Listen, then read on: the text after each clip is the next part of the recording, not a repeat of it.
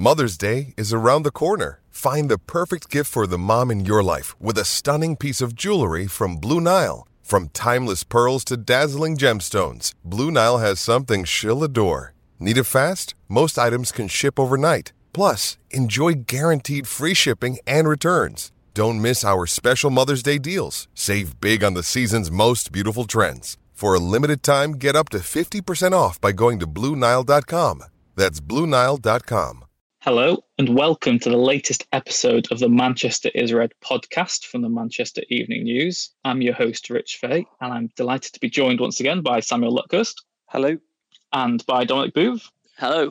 And United's long season is finally at an end. We're recording this on the Monday lunchtime after United have been lo- knocked out of the Europa League, defeat to Seville in Cologne on Sunday night, a game which United dominated. They failed to take their chances, Seville took theirs. United knew that there was going to be no second opportunities in a one legged tie. United are out of Europe. It's a trophyless season, but United did play well. They did finish third in the Premier League. They're back in the Champions League. Samuel, the reaction has maybe fueled some negativity amongst United fans. We'll maybe get on to how the entire season has been on a whole. But what was your immediate take from the game against Seville last night? It, well, I, I actually I did think that they'd they'd go out the semi-final stage before the the whole Europa League restarted just because of how how shattered they looked towards the end of the domestic season. Um, the, the likelihood of an elimination in the, the last four as well, given that it was going to be um, Sevilla or, or Wolves um, or Roma or Olympiacos. And when it was narrowed down to Sevilla or Wolves, that they were clearly the two toughest um, teams they could have come up against. But I didn't expect them to to go out the way they did because, the, as you said, they they did play well. They made fast starts in, in both halves. Um, I mean, the, the, the the start of the second half, those first ten minutes, it was it was surreal because United were playing as though it was the last ten minutes. The, the amount of chances they were creating, they really did have Sevilla penned in, and when Sevilla got through that and, and got a bit of respite, you just sensed at the time that that passage of play was key, and you could tell the way the United um, substitutes in front of us were reacting and the staff that that was just so so critical um, to to the overall complexion of the game. And Sevilla, just as, as is their want, they've they've got to another Europa League final. So I think the manner of it was the most deflating thing for United. In that it wasn't like they went out on a whimper, like in um, the FA Cup quarter-finals last season uh, to Wolves, for instance, or uh, the semi-final uh, this season in the FA Cup, where it was just an absolute horror show in terms of tactics and, and team selections. That it was it was kind of a numbing uh, feeling in terms of uh, United going out of a competition competition, it, it did feel like it, it meant more, uh, even though uh, obviously there've not been any supporters in the stadiums and there weren't any, well, there were some supporters who went out to Cologne, but in the absence of fans, there was an atmosphere there last night because Sevilla had a lot of dignitaries. Uh, again, you know, I think they must be the Europa League's biggest fans, and, and that seemed to elicit uh, a more partisan um, bench from United as well. It was it was quite tribal at times. Solskjaer and Lopetegui were having a bit of a confrontation in, in the first half, and Solskjaer was quite cold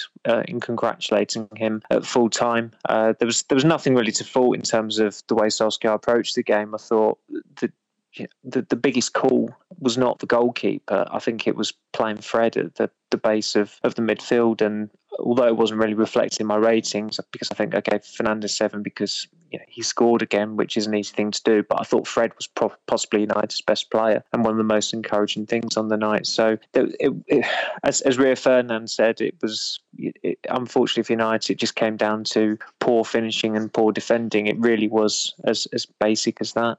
Yeah, it was just the basics basically, which um, which undid United. Uh, Dominic, uh, uh, you know, lots of people sort of said that maybe the referee was questionable last night. There was an early penalty for United. Diego Carlos perhaps could have been sent off himself. But United can't really root officials, can they? Because both goals were their own undoing. The defence, which had been so solid for a, a portion of the season, know, it seems crazy just how long the season has been. That you know, United had their worst start in was it 34 years, but then they came back, had the incredible run of clean sheets, and now we've ended the season and you're only as good as your last game. And again, there are questions being asked of United's defensive structure. Yeah, I think it's probably inevitable that there would there will be a lapse or two uh, after such a long season, like you say, and and I don't think the defence um, has too many concerns over it. Although uh, I think Brandon Williams has maybe regressed a little bit from where he was, uh, especially since the restart. Luke Shaw started the restart really well and then obviously got injured. And I think that was a bit of a miss for United. I'd probably agree with most of what Samuel said about the game. I think it was an interesting selection to pick Fred in, in the middle because I think it, it might point towards uh, what he wants to do uh, going forward. We've we've talked about whether they need a defensive midfielder or not. He, he's clearly sort of moulding Fred for that role uh, because Matic won't be able to play it every week or every game. United's probably going to have two games uh, a week. Um, so yeah, I think positives probably outweigh the negatives. I, I don't I don't think it's more disappointing because United played well. I think it's probably better for the better signs for the future that they played played so well and were were disappointed and and you know did not not did not deserve to lose the game at all really. I guess maybe that's the next point we can go on to in terms of the overreaction, maybe particularly in terms of what what it means for the summer transfer window. Samuel, do you think that maybe United's failure last night was down to fatigue rather than to the players' shortcomings? Obviously, there wasn't enough on the bench. United should have made changes sooner, regardless of whether the quality was there or not, because those players just looked drained. Um, but for you, do you think last night was maybe an overreaction to the fact that the players were just really knackered? Um, overreaction in in the sense that well, there's been lots of sort of talk on social media, doom yeah, of, of, people being writ- written off, people saying Williams isn't good enough, Lindelof's not good enough, the defence isn't good enough. Um, up front, they need another striker, they need another winger, they need an attacking midfielder. I mean, United aren't going to sign in all those positions this summer. But I personally thought that the defensive issues were just down to fatigue rather than the players maybe being bad players. It, well, it was it was just I said it was basic switching off. Really, the the two fullbacks were were to blame for both goals. I mean, with with Wan-Bissaka, um, a friend messaged me during the game saying, "Oh, the you know the pundits on BT saying he's tired," and I was thinking he, he has had a long season, but he does bugger all attacking that he really shouldn't be tired. I mean, they, they really do need to be shown in videos of Joshua Kimmich and Trent Alexander-Arnold and saying, "Look, this is what a, a, a modern fullback actually does. He gets forward, he attacks. He's he's the main winger." And Wan Bissaka, in fairness, was doing that just before the lockdown, but he seems to have regressed on that part. And I think with things like that, you, have you've, you've got to maybe scrutinise the recruitment a bit more because they did, of course, scout 804 right backs and they settled on the most obvious one. And the most obvious one is not the most proactive of, of attackers. And unfortunately for United, when we've just seen what Bayern Munich did to Barcelona, which was, you know, it, it was the kind of like it, it was the Germany Brazil of, of club football um, in the last ten years, I guess.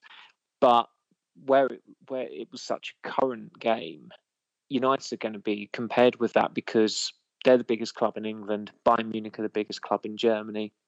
And there's a very good chance that United could be in the same group as Bayern Munich next season as well. And when you look at the way United's fullbacks operate, you suddenly think, "Oh Christ, do they they actually need to invest in fullback as well?" Um, Luke, Luke Shaw has been missed. I mean, the, the stick he was getting when he was playing, I just sometimes you know fans just stigmatise a player and that's it, and it, it, was wholly unfair, and they have missed him.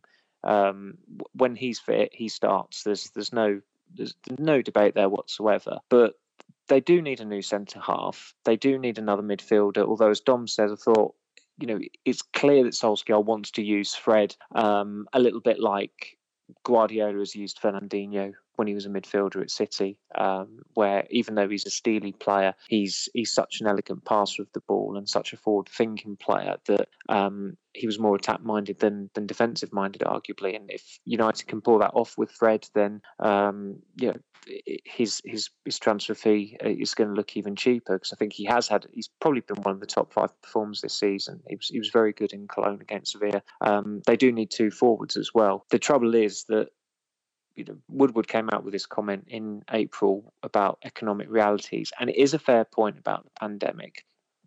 But United have also got to deal with the football realities. Uh, they finished what thirty odd points behind Liverpool. They finished about 15 points behind Manchester City this season. They are going to have to invest seriously if they want to start moving up the table. Um, finishing third and not getting it, not winning a trophy in losing three semi-finals does not constitute a successful season. They did the bare minimum of qualifying for the Champions League through the Premier League, which everybody expected them to do because of the investment in the summer and also uh, because of the state the other clubs were in.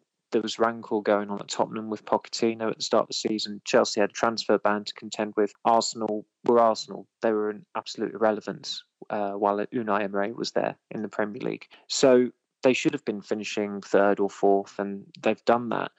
Now they've got to the point where, in terms of the transfer window, we're three weeks into a 10 week window, and Jadon Sancho has eaten up three weeks of that, which is a substantial amount of time. And United operate at a one at a time strategy, which is very, very dangerous, as we saw last year, because they they got the three signings in and they ended it without uh, two, two players because they needed a midfielder and they wanted a midfielder and a forward as well and they didn't get either of them and it certainly cost them in the first half first half of the season so where Sancho is concerned, I mean, I really couldn't care less if they did walk away from it or not because I'm just quite bored of, of writing about him, and I'm sure I'm not the only one um, on that front. It is just yeah, copy and paste jobs, isn't it, with Jadon Sancho? No, it's no one. There, there is no news. That's, well, that's no, I know, I know, and and obviously there's the Dortmund press conference today about the accounts, and I mean, I think I I, I touched upon that a couple of times over a month ago or whenever it was. Um, you know, if United pay them what they want, I'm, I've still no doubt that they would sign him, but clearly they want to do it in a very staggered way, and the accounts come into play, and blah blah blah. Um, but if they want to go, if they're going to maintain this one time thing, they can't just you know, keep on going with Jadon Sancho until the last week of the transfer window and not strengthen anywhere else. They are going to have to bring more players in, but people I've spoken to at the club, they have rather dampened expectations of, you know, I think I think a lot of people would say four players getting in. I would be absolutely amazed if United got four players in. I just do not see that happening. I think they it would be a minor miracle if they got three players in.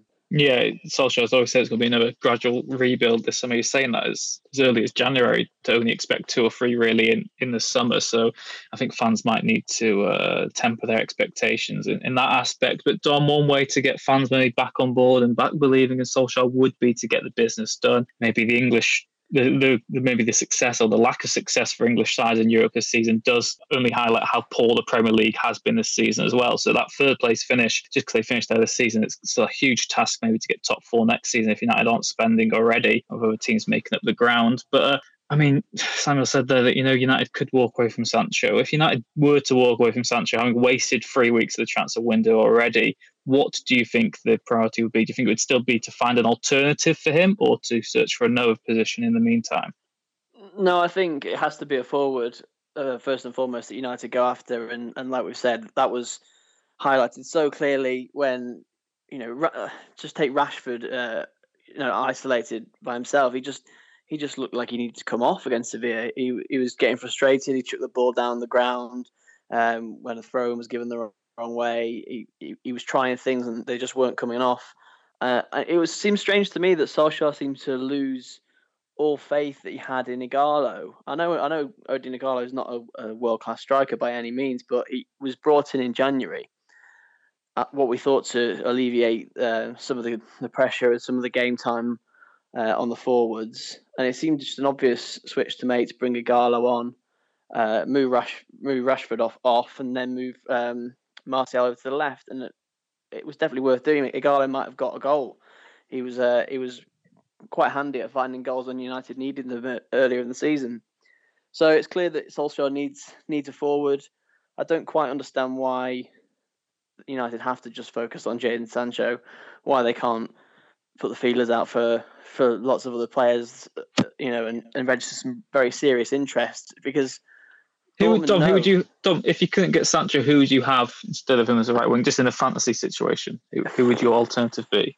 I, I, know the hilarious Messi jokes there to make, but let, us avoid that. well, now. he might be available, but uh, no, I, the point is that I, am not a transfer expert. Manchester United are. They should have numerous uh, options available to them. Um, you know, I like somebody like David Brooks at Bournemouth. I think he, he's a fine player and, and maybe available given their relegation. That's just one name. Um, I think there's there's several others out there that United have been linked with. I don't think Ousmane Dembele or someone like that would be available, but that's the caliber that they, they should be probably looking at. Brooks is probably a bit below that.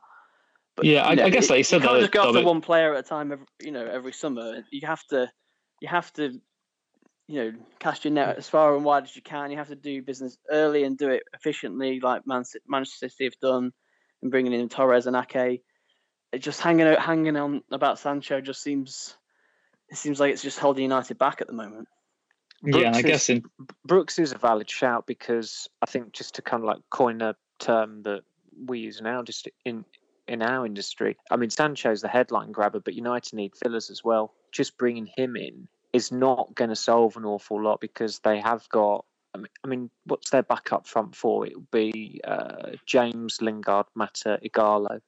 I mean that that is that's not good enough. And Lingard, if they get a good offer for him, they will let him go. Uh, Ighalo, as, as Dom said, he's, he's hardly been used recently. Um, and it's almost as if because he's too immobile, he's kind of out of kilter with what they want from their front three. And it already looks excessive, extending his loan until the new year. They, they might as well have just done it to the end of the season. Um, and, and someone like Brooks, who is pro- would probably be happy with um, a squad player role at the club, could, could do very well. well. Yeah, Exactly. Yeah, to come back from injury as well. I, like you both said there as well. I guess the, the point in, in terms of that, obviously they need to get the squad depth, but in terms of if they decide not to go for Sancho, they then need to decide do you buy a sort of stopgap short term option like Brooks who can play next season and then go for Sancho again, or do you just rule it out and go for someone who's another?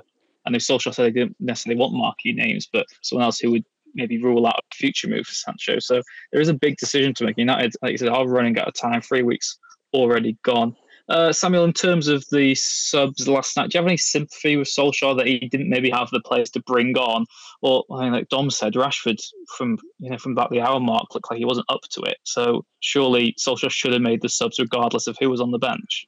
I don't think it was just the hour mark that Rashford wasn't up to it. I think it was it's really been since Tottenham away that he's not looked up to it. Um, with with the exception of maybe Southampton at home and Palace away, where he played quite well. Um, he has been really badly out of form, and his look, his, his charity work, everybody praise him for that, and rightly so. It's it's extremely commendable what he's done, and he deserves all praise for that. That doesn't give you Teflon status if you're underperforming like he has been. Um, he, he should have come off a lot earlier, and that's the trouble Solskjaer has. It's okay if I'm taking Rashford off. Who do I bring on? Oh, Daniel James, who I mean, doesn't look so much like a championship winger now. He looks more like a League One winger. Um, it, it, just does not. He looks completely shot. Um, Jesse Lingard uh, has had the worst season of his career, and you thought maybe he's the way he played against Linz, maybe he's a more suitable option on the left than, than Daniel James at the moment. Um, I'd have, I'd have put Mata on and just tried to get some fluidity going. It, it would have obviously meant Martial and Greenwood moving out of position. And I understand there'd have been a reluctance to do that because they were goal threats. It's just that their finishing let them down. But you just can't you can't persist with a player who is not performing. And Rashford has, has not been performing for as I said, since um, since football's hiatus ended. So, and in terms of sympathy, um, I don't really because as, as, a fan, I think, said it on, on Twitter, you looked at the bench and Matic by Mata, um, Pereira. I've probably missed someone out here. Um, those players all had their McTominay. Um, those players have all had their contracts extended on Solskjaer's watch. He signed Daniel James. Um, he moved for Ighalo through his Norwegian um, networking as well. So that's an awful lot on him in terms of quality of squad depth. Um, he didn't have to have all those players uh, available to him. That they could have released Mata last year. I don't think they should have at all. I'm just making that point. If he didn't want Mata, if he doesn't think he can be that much of a game changer, then he could have just let him go last season. But Mata showed in the quarter final that when you bring him on in certain situations, he is he, he can have an impact. And I thought he should have come on a lot earlier last night. And it's not the first game in, in recent memory where um, you've been looking at and thinking, you know, Mata should have probably come on. Um, but I suppose maybe the, the fact that we're looking at United's oldest outfield player as the guy to bring on to affect games, it does rather highlight the problem. Dom, as we said earlier, it does confirm that United have another trophyless season. But for you, how do you reflect on the entire season? in total. Like like Samuel said, the Champions League qualification was the bare minimum. Van Gaal did it in his first season. Mourinho did it in his first season. Maybe Solskjaer's got a bit too much praise for achieving the third place finish, really. But that is a huge progress on what United did last season. They got to three semi-finals. Yes, they might have lost them all. How do you see it? Are you a pessimist or maybe a bit negative after the defeat? Uh, you know that I'm usually an optimist when it comes to these things, and I think in this case it's fair enough because because of the profile of, of the squad and the type of football that's been played, especially since the restart. I think there's uh, there's lots of cause to be positive. That front three has got has got huge potential. Uh, you know, all aged under 25, and the midfield looks looks pretty strong. They've got five uh, good central uh, midfield options. The defence has been addressed and, and has been improved. Um, the goalkeeping situation is an interesting one going into next season, obviously with De Gea and Dean Henderson, but again, it's a strong area. So there's there's areas to to really look at and, and think that this will get better for United, but you know you can't get away from the fact that this is Manchester United, and that if you don't win a trophy in a season, and if you don't um, even challenge for the league, then, then that's not a success. I think it's uh, progression more than anything else. Uh, you know, and Solskjaer has got to be given the chance to continue what he started purely because of the changes that he's been willing to make and the cutthroat decisions that has been made have been made at times. Really, you know, the, the number of aging players that he's managed to get rid of, and um, people who who weren't performing that he's he's been pretty brutal with. He, he deserves the chance to try and build on this as a as a stepping stone season to something better. Yeah, exactly. But Samuel, the expectations will only go up again next season. United have to win a trophy really next season for you, what do you think the expectation has to be as a minimum for United next year?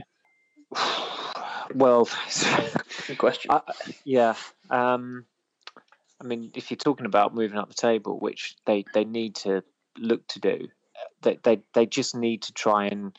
I don't see it happening for a number of reasons, but they need to, uh, using that word David Moyes infamously used, uh, aspire to be title challengers.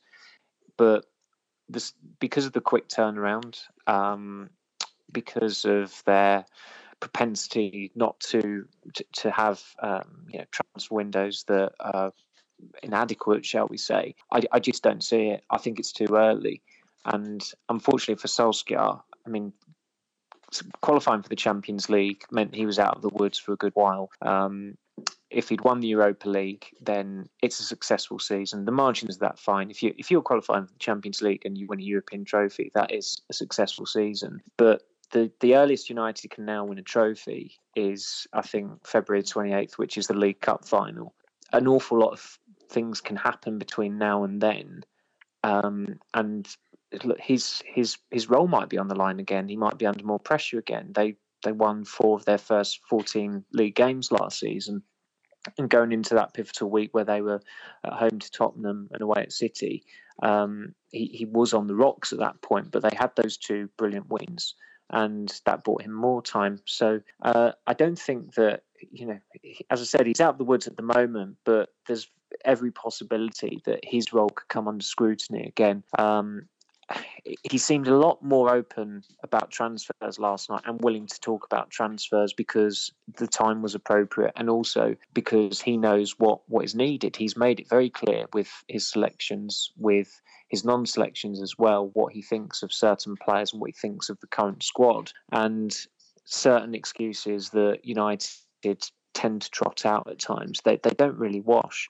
I've seen, I have I understand where they're coming from to an extent, and I think it probably is unrealistic to expect four major or four big signings in a 10 week window where there's been a global pandemic um, that has, you know, pretty much impinged everyone's um, freedom, unfortunately, and, and sadly in, in so, so many cases. But United have got to be realistic about the football side of things as well. They're, they're, that's that's the flip side to the economic realities quote that, that Woodward came out with um, and as I said, this is three weeks into a 10 week window.